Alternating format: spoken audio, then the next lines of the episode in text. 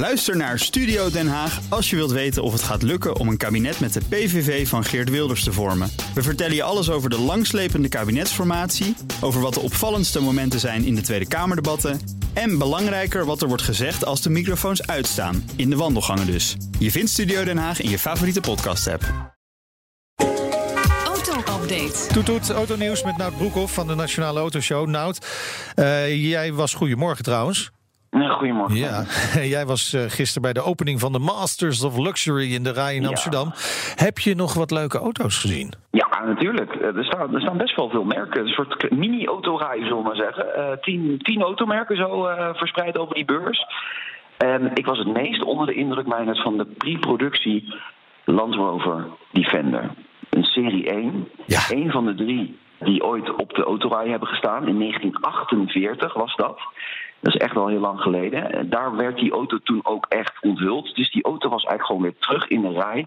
Ja, dat, dat is wel heel bijzonder. Hij is volledig gerestaureerd. Staat op de stand van eh, Jaguar Land Rover. En een andere auto die ik heel even wil noemen is de Pininfarina Battista.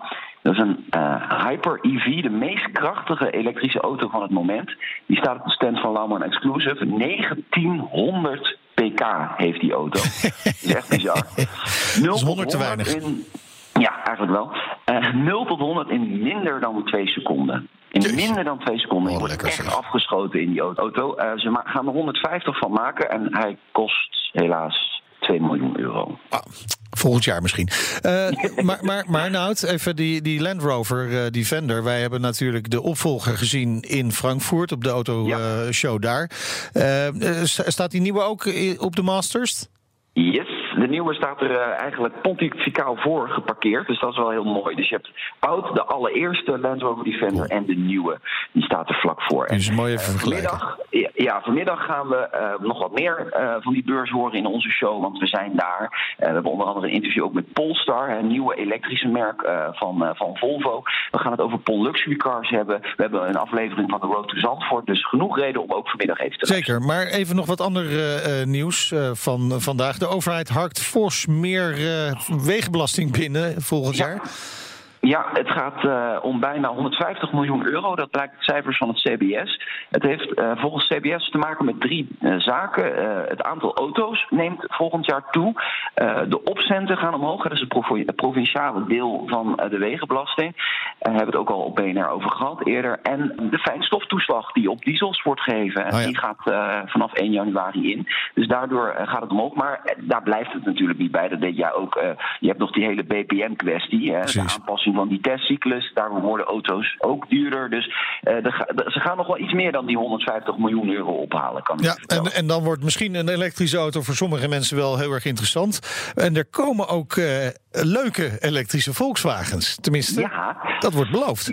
Ja, leuk hè. Ehm, nou, normaal gesproken eh, denk je dan meteen aan GTI, hè? Want Ja. GTI, dat is, dat is eh, ja, iedereen kent GTI van Volkswagen. Precies. De lekkere, gepeperde auto's.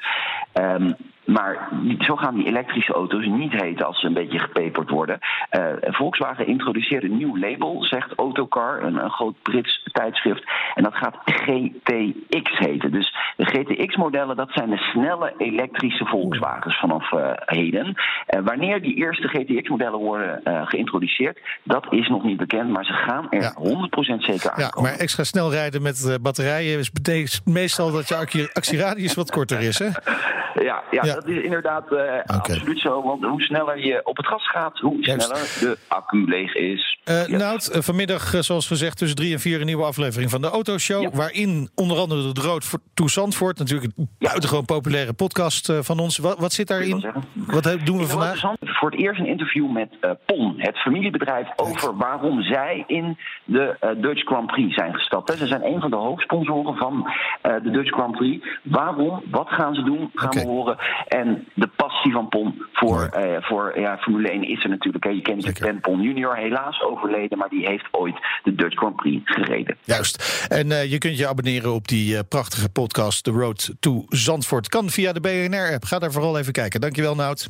Graag gedaan. De BNR Auto Update wordt mede mogelijk gemaakt door Lexus. Experience amazing. Ook Bas van Werven vind je in de BNR-app. Ja, je kunt live naar mij en Iwan luisteren tijdens de ochtendspits. Je krijgt een melding van Breaking News. En niet alleen onze podcast Ochtendnieuws, maar alle BNR-podcasts vind je in de app. Download nu de gratis BNR-app en blijf scherp.